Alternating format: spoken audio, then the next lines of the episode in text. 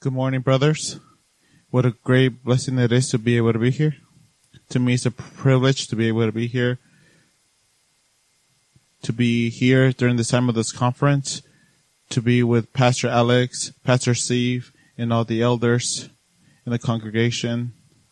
And the invitation is a blessing. Just a, just a brief overview. I've been married for 13 years.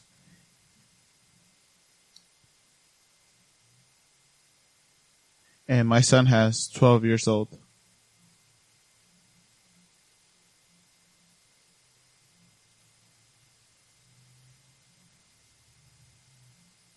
Thank you for the introduction. Very happy to be here. It's a privilege. What a great opportunity to be able to speak about the ecclesiology. I will be speaking like how our dear brother Jose spoke about about evangelism. It's a fundamental. The church must be known as a church that shares the gospel. Like a fundamental, we want we want to know what is a fundamental. The fundamental is the most important thing in the building. If the fundamental, if the fun, foundation is not built well, the building could fall down.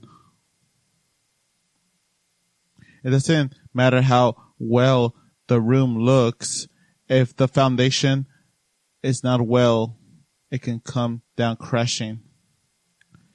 The word fundamental comes from the union of two Latin components.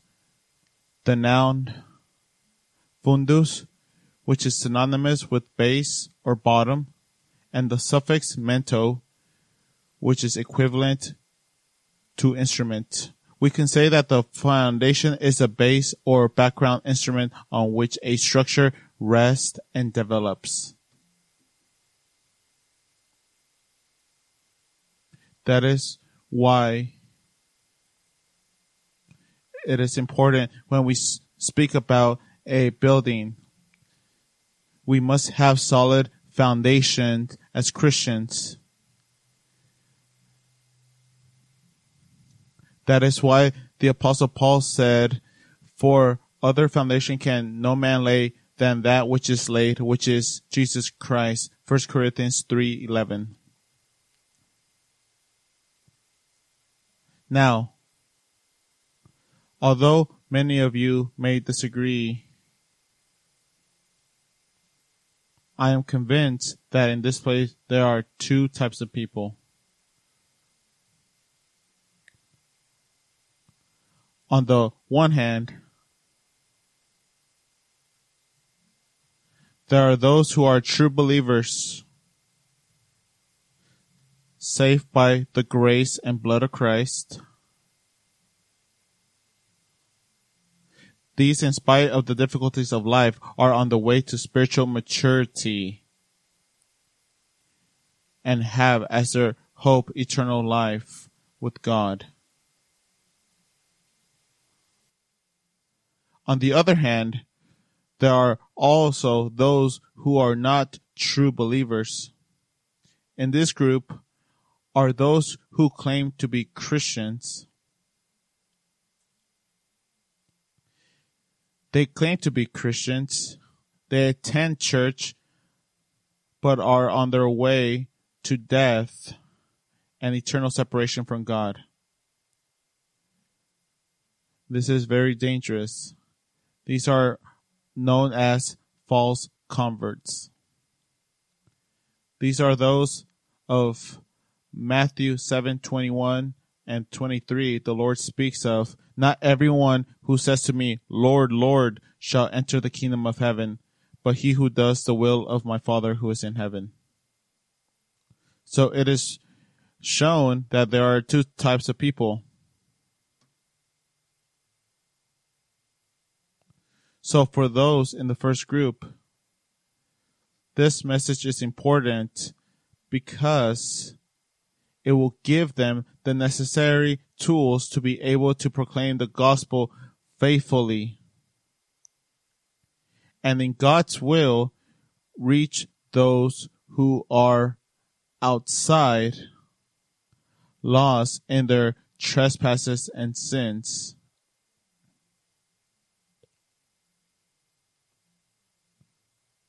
Those who are far away and lost in their sins and trespasses. But for those in the second group, we can say that this message is life or death. This message is life or death since it may be the last opportunity they have to hear the gospel in order to believe, repent, and be saved.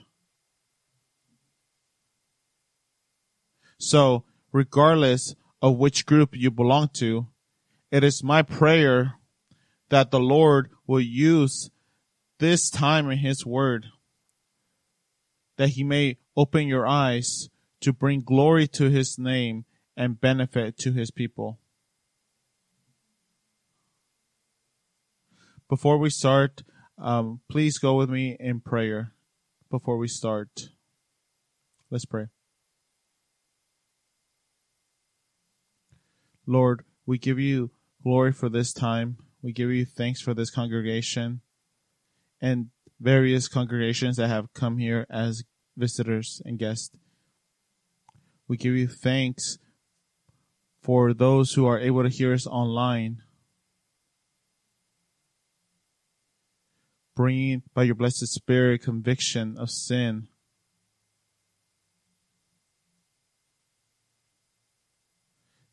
that we may grasp the truths of your word. Lord, we are so much in need of you and your blessed spirit, the revelation of your word for the glory of your name. And we ask you these things in Jesus' name. Amen.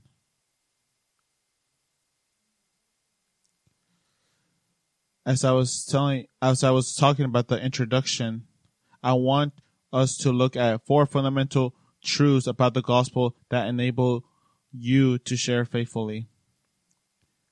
We will be analyzing four fundamental truths about the gospel that enable you to share it faithfully. Four truths, fundamental truths that will equip you to share the gospel faithfully we are going to start with the first one that we are going to be analyzing. The first truth God is perfect. Number one, God is perfect. This is basic but fundamental. Well, what does perfect mean? What do we mean when we say God is perfect? Well, when we talk about the perfection of God, the Illustrated Theological Dictionary tells us absolute perfection is that which pertains only to God because he is perfect. That is without error. He has no error. He does not change. He always maintains being the same. He never changes. He never changes. He never progresses because his has always existed and will always exist. He will always be perfect. Likewise, since he is perfect, we must know and proclaim that He is also the creator of everything. He is the Father who is in the heavens.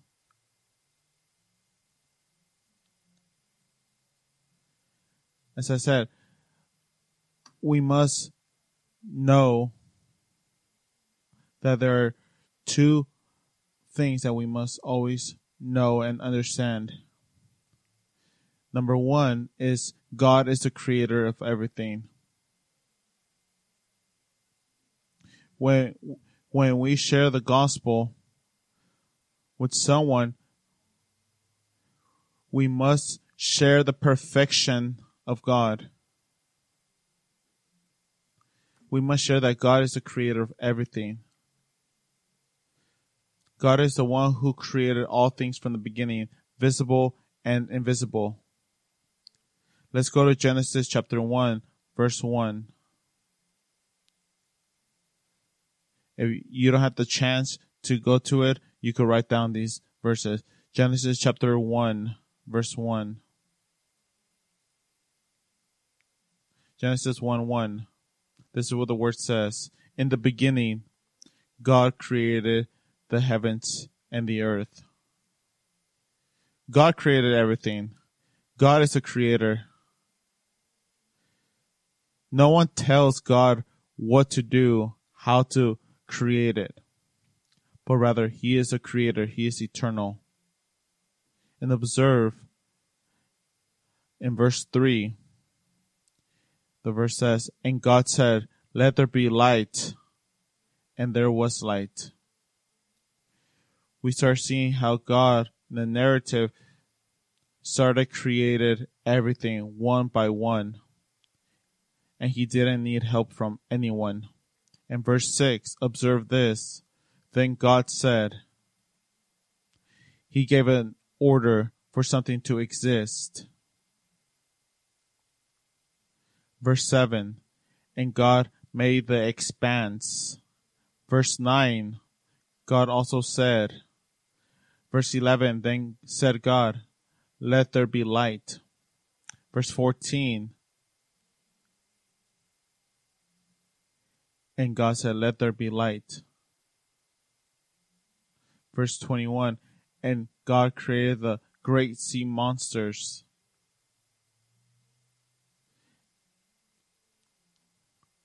And every living thing that is moveth, which the waters brought forth after the, his kind, and every winged fowl after his own kind. We see that God never was, God never received the direction of man to how to create everything. In Isaiah chapter 44 verse 24 says, I am the Lord who makes all things, who stretches out the heavens alone, who stretches out the earth by myself. Jehovah is the creator. He is the one who created all things. Revelation 4:11 From the beginning to the end we see how he has received the glory from the creation from the beginning to the end. Revelation chapter 4 verse 11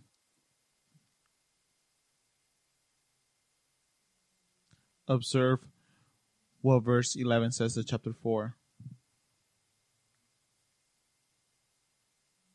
Lord, you are worthy to receive glory and honor and power, for you created all things, and by your will they exist and were created. Observe.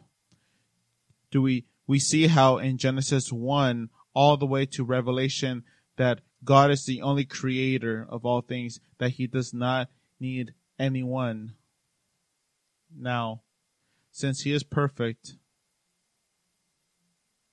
from beginning to the end, we see how the word is completely clear how he is the creator of all things. And we must also be the same. We must also tell everyone when we share the gospel that he is perfect.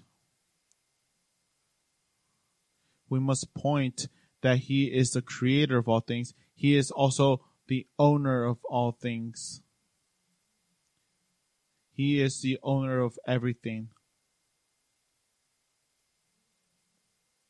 Everything belongs to God because He is the creator of everything. That is why the psalmist in Psalm 24, verse 1, Psalm 24, verse 1, the earth is the Lord's and the fullness thereof, the world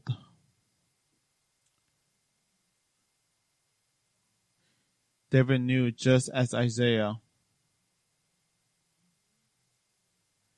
As he is, he is a creator of all things. In Psalm 50 verse 10 says, For every beast of the forest is mine and the cattle upon the hills by thousands. I know all the fowls of the mountains and every moving thing that moveth in the fields is mine.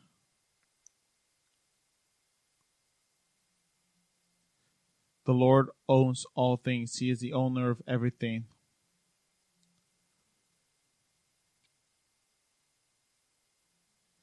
For his part, the Apostle Paul, he was an evangelist, not only those who knew how to share the gospel, he wasn't afraid to share the gospel he was stoned and he almost died and he got up and he didn't die because of the grace of God. He got up and kept on preaching. He said, woe is me if I do not preach the gospel.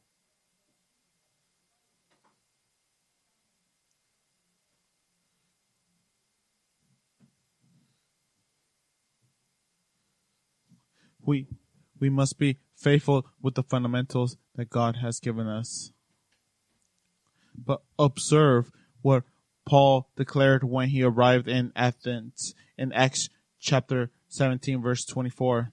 The God who made the world and all things in it, being Lord of heaven and earth, dwelleth not in temples made with hands, neither is he honored by the hands of men as though he needed anything, for it is he that giveth life to all life and breath and all things.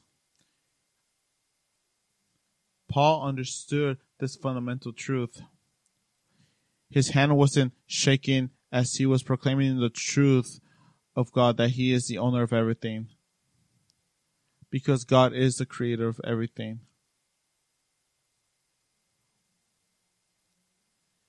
This is this is just as when a person takes out a document It's a official document that someone has when they invent something. They give that person that patent, that document. This longs, this gives a person the authority that he created those things.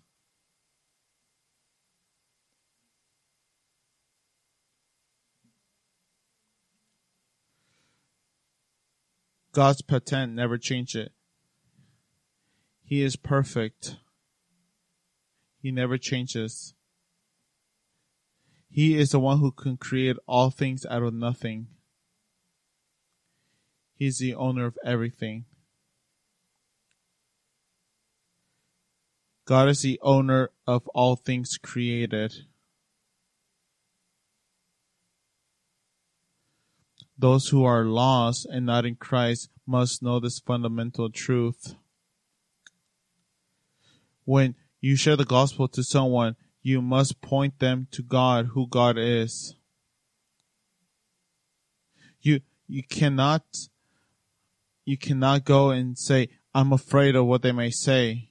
No, you, if you have a solid foundation of knowing who God is, you will proclaim these truths to those who you are sharing the gospel.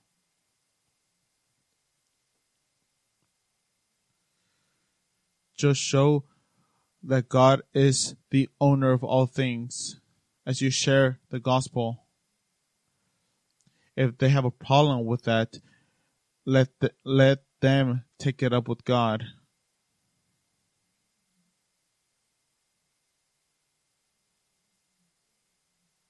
The fundamental truth is that God is the creator and the owner of everything. So brothers, we must, when we share the gospel, we must point to others the truth about who God is. It is not, yes, God has a, it is not God loves you and has a wonderful plan for you. It is because if that is the reality, then it is a, a false understanding of the gospel.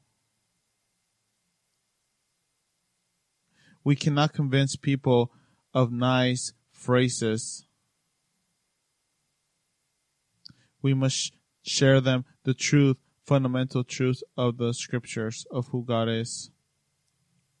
First, above all, we must take those who we are sharing the gospel to, who God is, that He is perfect. Now, if you want to share the gospel faithfully, there's a second step that you must do.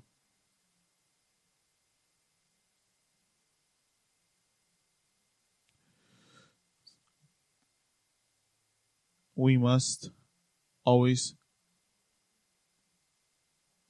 we must always realize that we do not always have one hour to share the gospel. So if you desire to share the gospel, that we must remember that God is perfect. And number two is that man is sinful. Number one is God is perfect. Man is sinful, imperfect. God is perfect. Man is sinful, imperfect.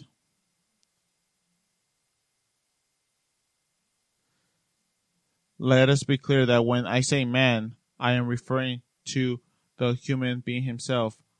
I am not speaking of the male, but rather of both those that God created, male and female.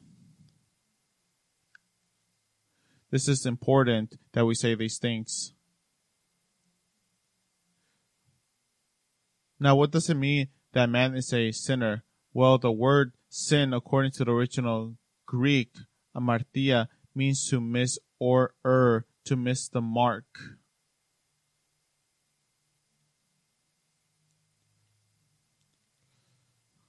You don't have to convince the people. You just have to be faithful with preaching the word. If God has called you to preach the gospel, ask for discernment and wisdom and the strategy that you may have grace as you share the gospel to those who are not in Christ. Now, again, what does it mean that man is a sinner? Well, again, the word sin, according to the original Greek, amartia, means to miss or err, to miss the mark. In a more vivid way, the Apostle John tells us that sin is the infraction of the law. First John chapter 3 verse 4.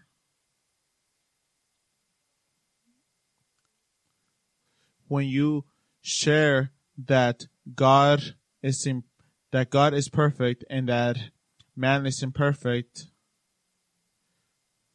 you must point them to the scriptures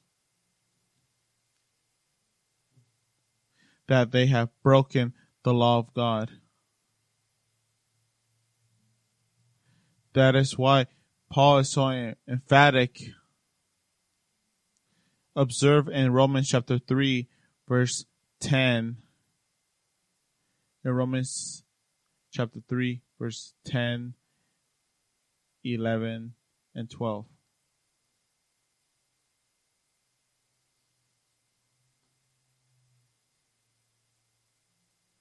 Romans chapter 3, verses 10 and 12.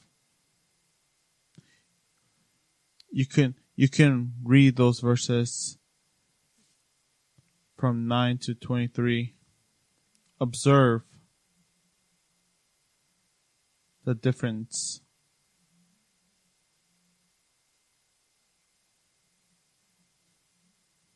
Observe, observe what he says that everyone is under, that there is no one just, There's no one that seeks after God. There's no one that does good. How many? There's none good. We know that the Word of God, that a lot say that they are good, but the Scripture says otherwise, that they themselves are not good. For all have sinned and fallen short of the glory of God.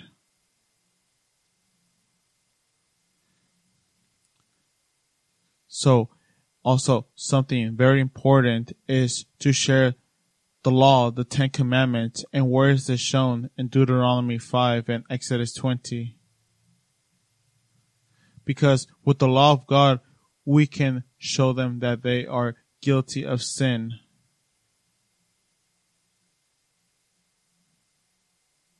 We must point them to the law of God about false witness, about stealing, about wrath,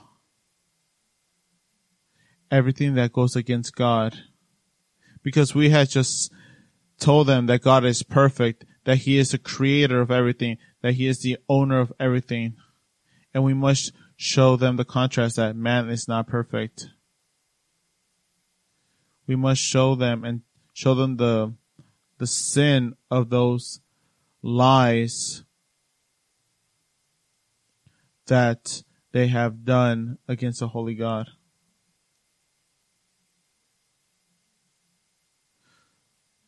Solomon confirms this by saying that surely there is no righteous man on earth who does good and never sins.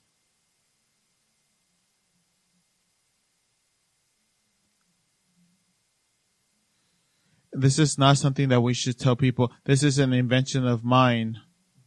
No, we must tell them by the word of God. I am not making this up. This is what the scripture says. Ecclesiastes 7:20, Romans 6:23, Romans 3:23.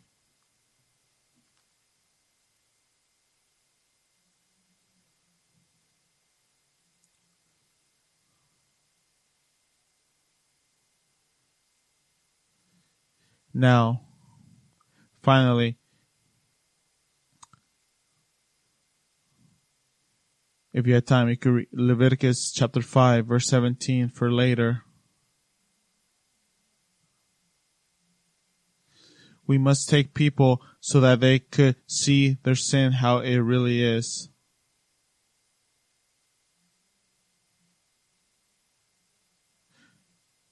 Just be faithful to the scriptures.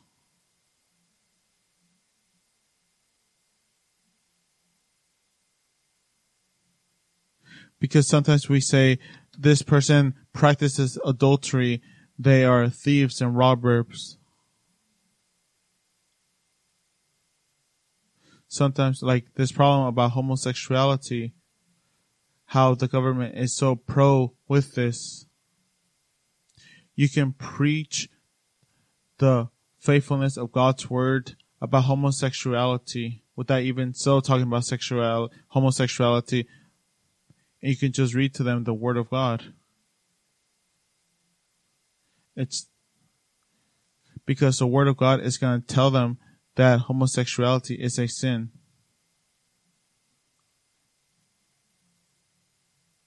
Because the scripture says it is not well that you, it is an abomination for man to sleep with man, to lie down with another man. You could take them to Romans 1.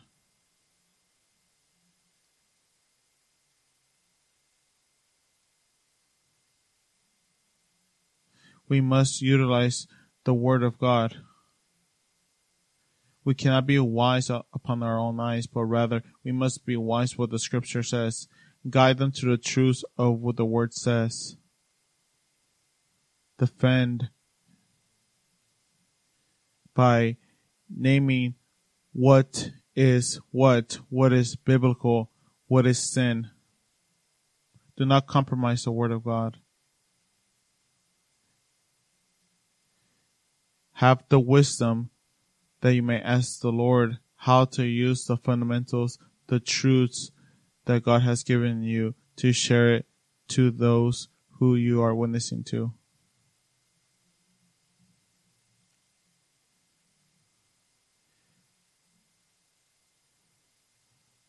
Romans chapter, the book of Romans is a great, a great book to share about sin. For example, Romans 6 verse 23, the wages of sin is death.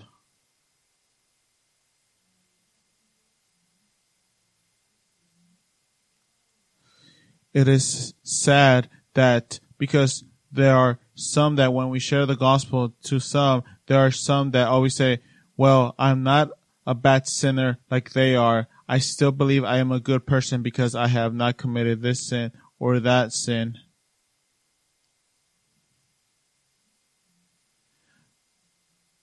There are people who justify themselves even so according to their own commandment, even according to God's commandments.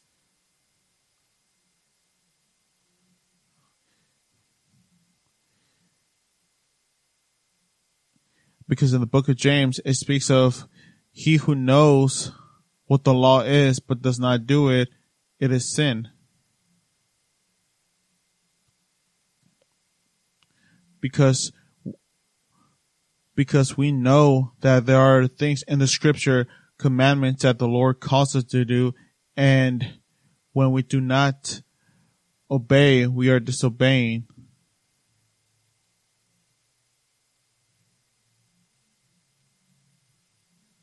Man believes that they are good.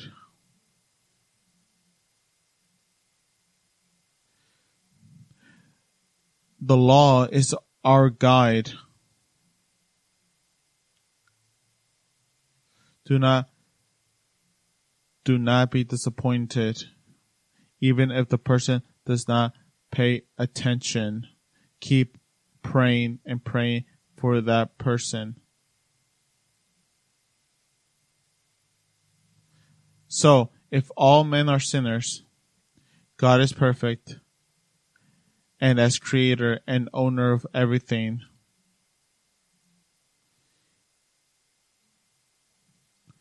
He commands us to be holy as He is holy.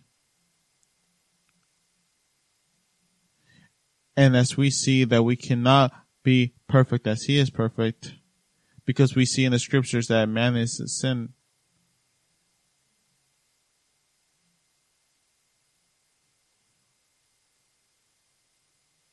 This is the second truth.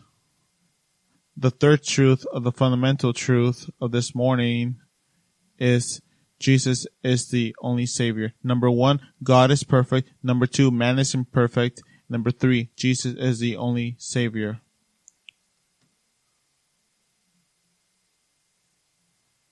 So now that God desires that we be like Him, perfect as He is perfect, what must we do?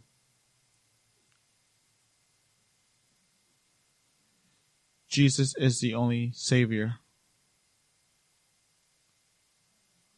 This truth is important to analyze, analyze, not only because of its scope, but also because of of which way Jesus accomplished this great salvation.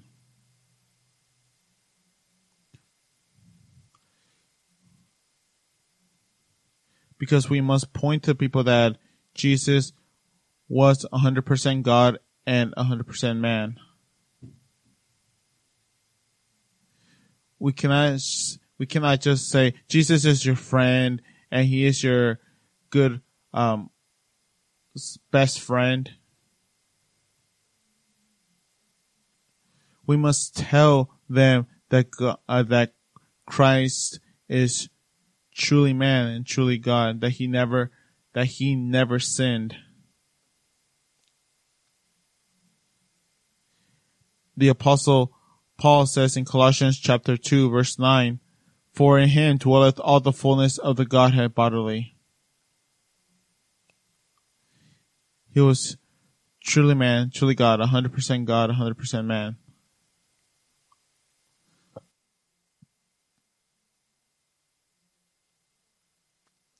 We cannot say that Jesus um, became God incarnate, but then left aside his deity. No, we cannot dare to say that.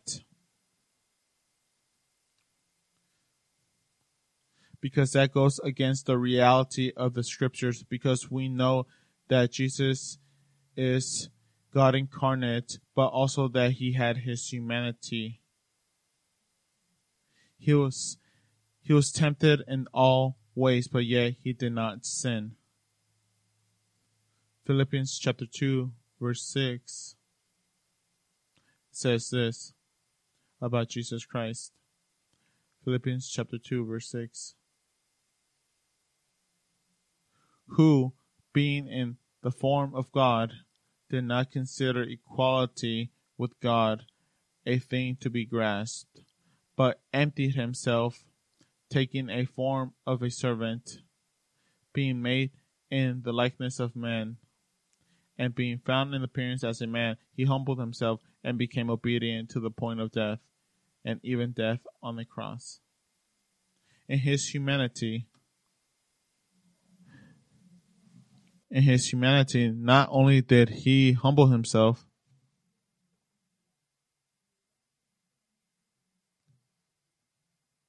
if all these gods really existed, they would not want to humble themselves and become man.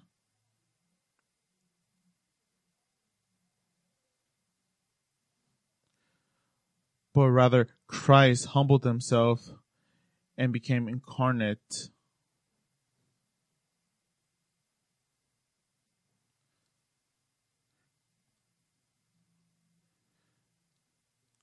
The, the number one truth is that God became incarnate.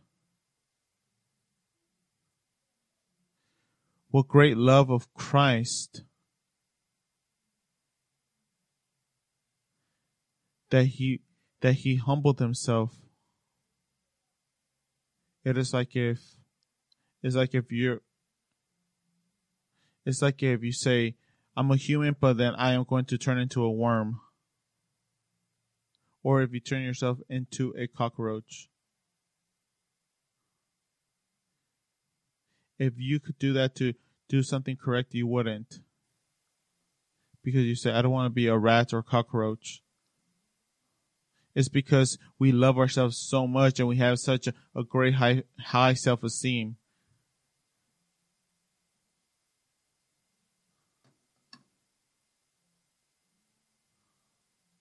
We have such a high view of ourselves and a low view of God.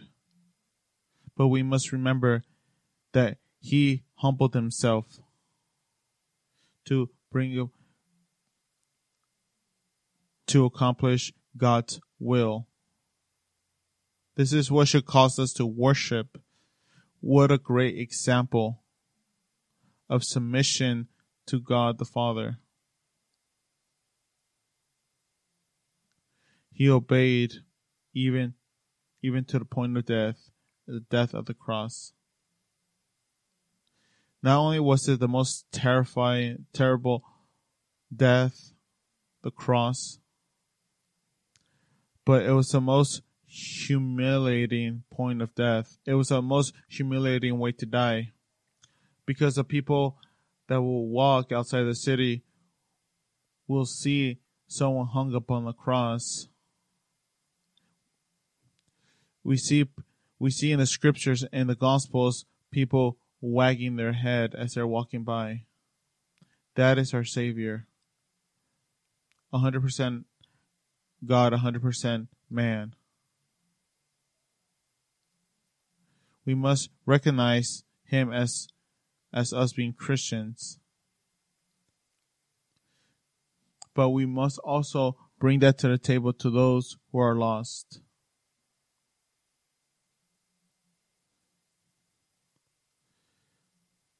In Matthew chapter 4, verses 1 through 7, he was we know that he was tempted in all things and yet without sin. He reproved Satan.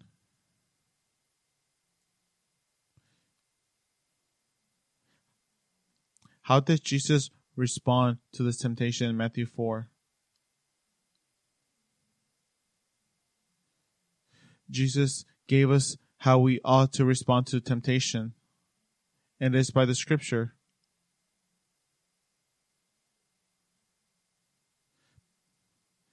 Because we must be faithful to what the scripture says. because it is as when he said, It is written, it is written. We ought to say the same thing. It is written, it is written.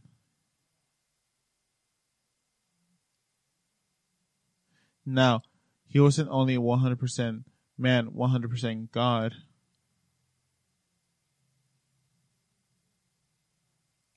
He died he died also for sins. As brother Jose said that he died for the sins, but I'm not going to go in time and explain of sins of who because brother Jose had already clarified of whose sin he died for.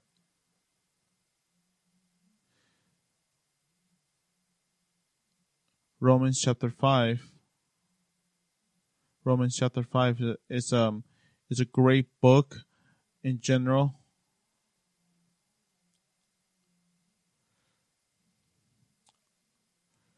Observe what Paul says in Romans chapter 5 verse 6.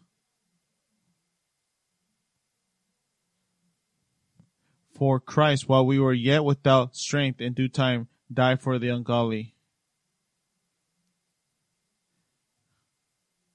How Christ died for sinners, those who have completely sinned and continue to sin, yet he still died for the ungodly.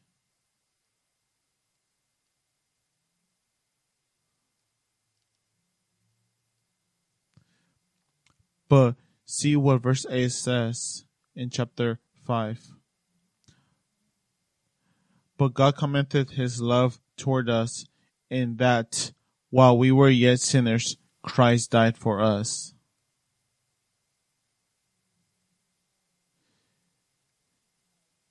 Second Corinthians five twenty one, for he had made him to be sin for us who knew no sin, that we might be made the righteousness of God in him. Brothers, through the death of Christ, there is restoration and reconciliation between God, which was our point number one, and man, which was our point number two.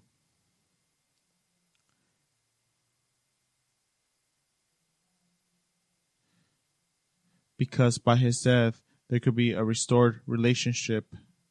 First Peter chapter three verse eighteen.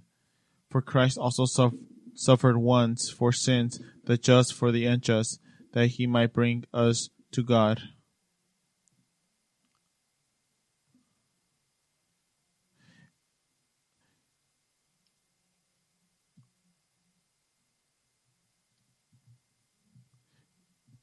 We must always point that Christ is a great Savior, that he never sinned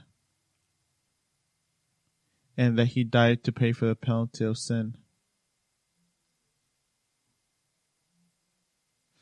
Now, number three of point number th- of point number three. One hundred percent, Jesus is one hundred percent man, one hundred percent God.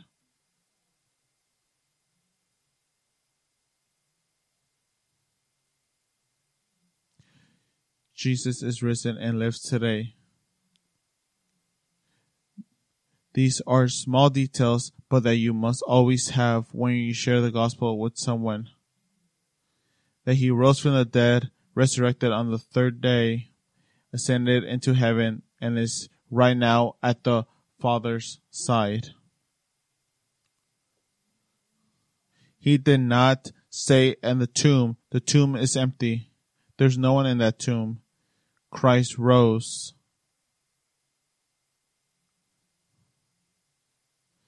Paul knew that he didn't he didn't have to invent anything. In 1 Corinthians 15, 1 Corinthians 15, chapter verse 3 and 4. For I delivered to you first of all. Don't invent anything do what Christ has commanded. For I delivered to you first and of all that which I also received that Christ died for our sins according to the scriptures, and that he was buried, and that he rose again the third day according to the scriptures. It doesn't sound fancy. It doesn't sound the most dynamic or smart. It doesn't sound modern. Maybe the the youth may say, Psh, "Okay, wow."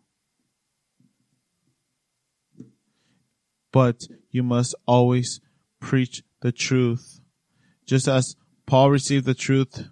We must communicate also the truth as the apostle Paul did as we share the gospel. It is an imperative.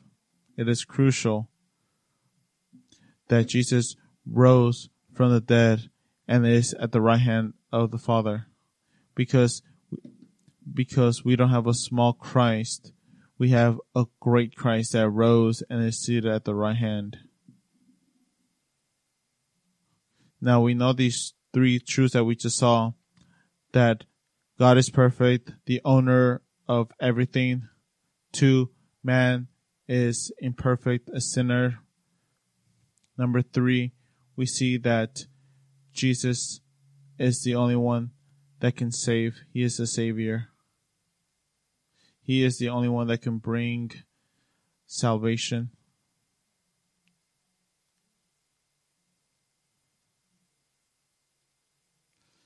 Now, the last point is man must repent. Now, what does the word repent mean?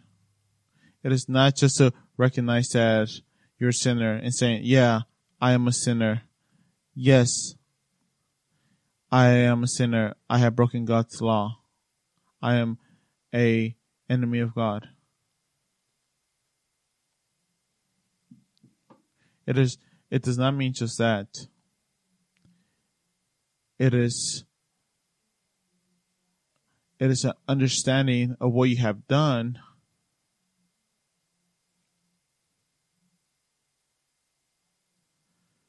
because the word means to change one's way of thinking.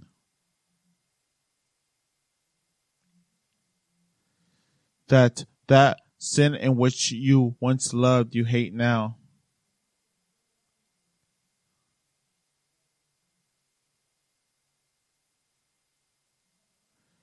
A true, genuine repentance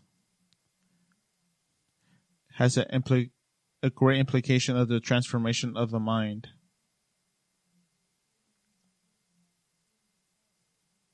because there's no such thing as I am a child of God, I have repented, and yet still live in the world.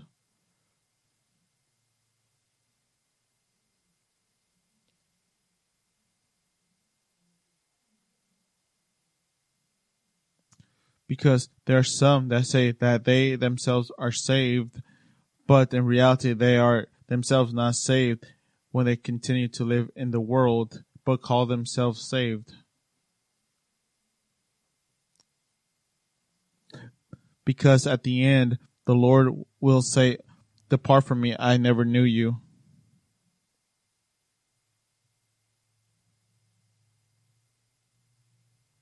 Because we know hell is real.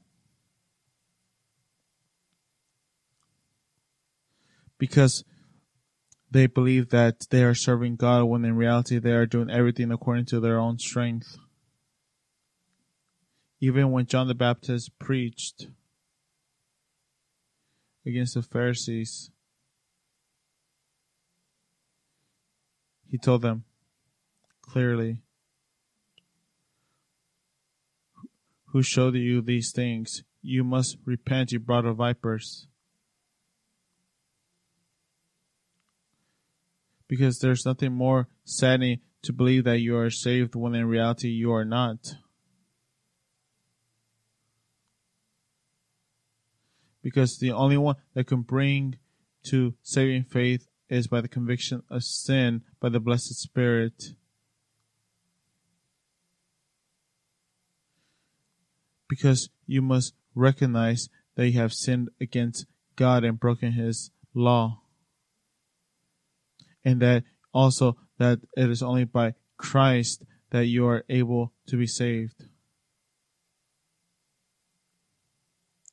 Because Jose said earlier this morning, well, I, I am saved and I can live however I want. No, that is not true.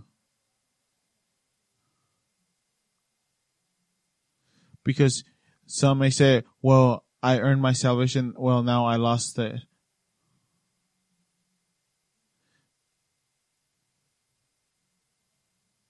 When you are saved, when you are saved, there's a, there's a progress of sanctification that happens.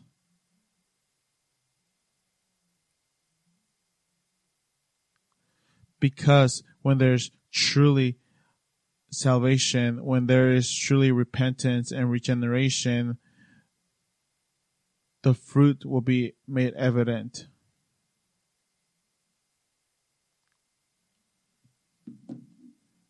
The mind is renewed, it is transformed. You love you love that which you once hated and you hate those sins in which you first loved.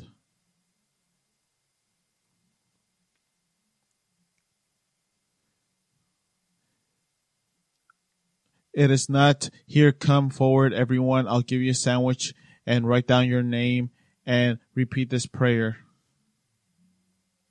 That is why Christ said in Luke 9:23, and he said to them all, if any man will come after me, let him deny himself and take up his cross daily and follow me.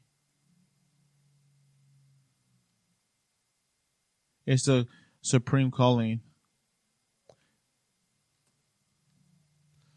But some may say, isn't that just a prayer of of of a sinner's prayer? In the scriptures, there's no such.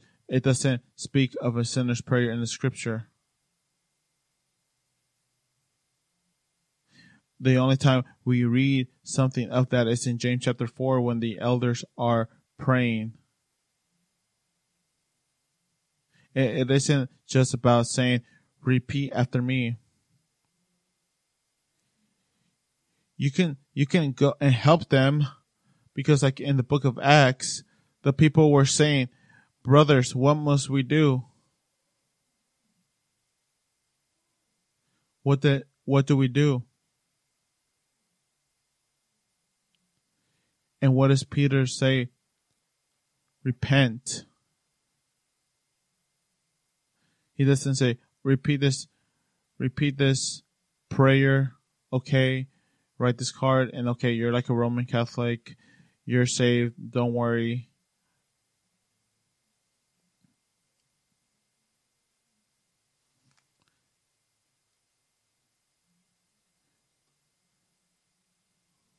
Because in Romans chapter 9, for in chapters in Romans chapter 10 verse 9 says that if thou believe if thou shalt confess with thy mouth Jesus as Lord and shalt believe in thy heart that God hath raised him from the dead, thou shalt be saved.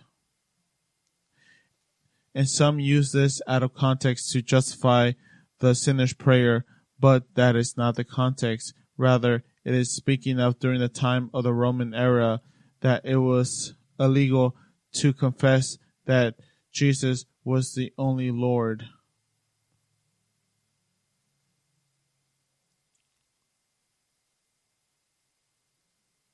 Because Paul makes the emphasis with the heart. Because it is not just a declaration with your mouth that says blah, blah, blah, blah, blah, but no, it is with the heart. Because this is what it refers to in the heart that there's a true change that is produced by the Holy Spirit. Even if the whole society comes upon you.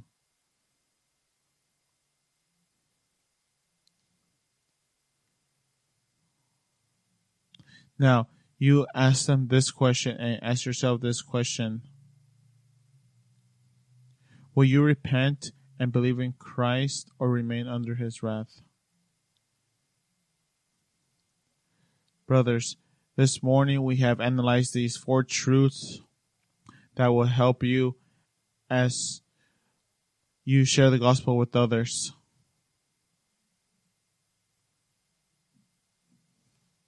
Are you willing to live for these truths and share them with others?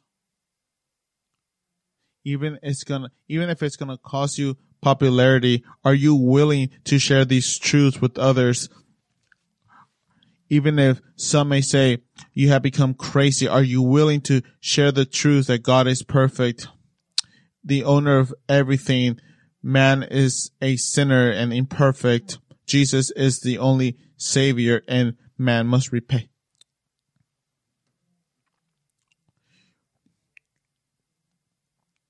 Remember our, the words of our Lord.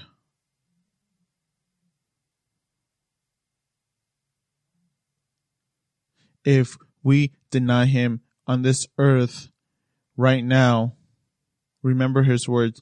If we deny him right now on this earth as we live, he will deny us before the Father when we stand before him.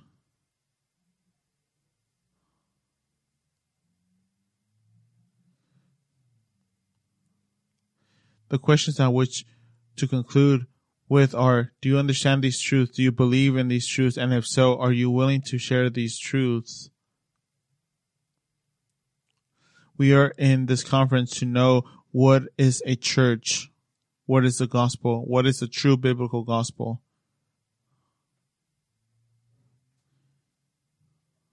Let us pray. Lord, we give you thanks that by your word you help us.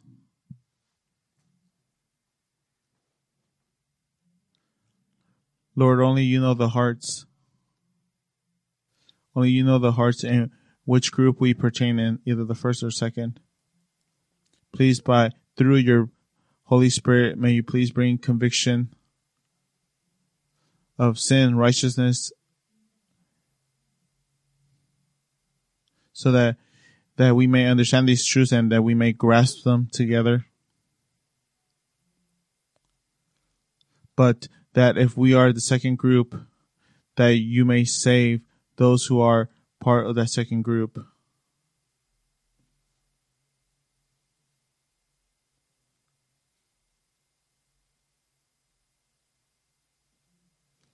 Yours is the salvation, Father. You own even the souls. Please, Lord, do your will as you do in the heavens and in the earth. May you receive all the glory. And we give you thanks in the name of our Lord Jesus Christ. Amen. Thank you, brothers.